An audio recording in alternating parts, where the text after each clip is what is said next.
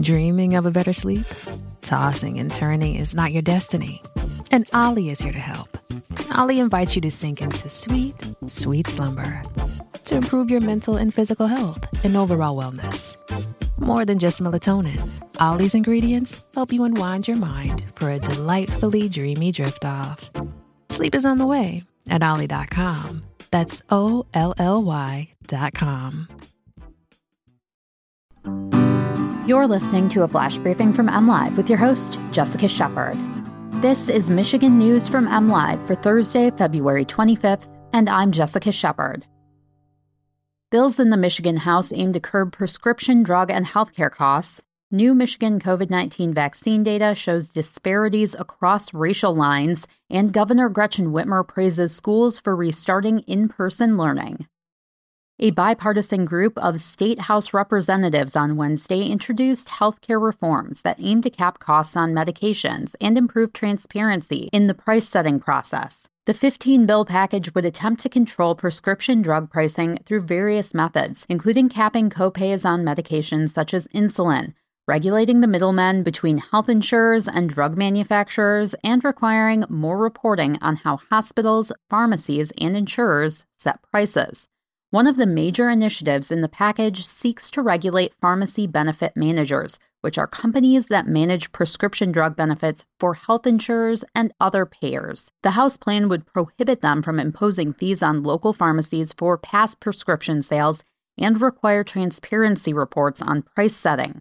The reform legislation would also attempt to address affordability concerns by requiring hospitals to publicly post information on how costs and charges are determined. These reforms are especially important now amid ongoing impacts of the COVID 19 pandemic, said House Speaker Jason Wentworth of Clare. Michigan released new data on the COVID 19 vaccine this week, and the initial results exhibit disparities in race despite state efforts aimed at equitable access. Statewide data shows that as of February 23rd, about 42% of all first doses administered went to white residents, compared to 3.7% for Black residents and 9.4% for residents of other races. About 44% of those with at least one vaccine dose did not report their race. The state also recorded the percentage of racial groups that have been vaccinated so far. First shots were administered to about 8% of white Michigan residents versus 4.1% of Black residents, 5% of Asian or Pacific Islanders, and 5.4% of American Indian or Alaska Natives. That would mean white Michigan residents are about two times more likely to have received their first shot of the COVID 19 vaccine than any other race. For second doses, white residents are three times more likely to receive them both than black residents.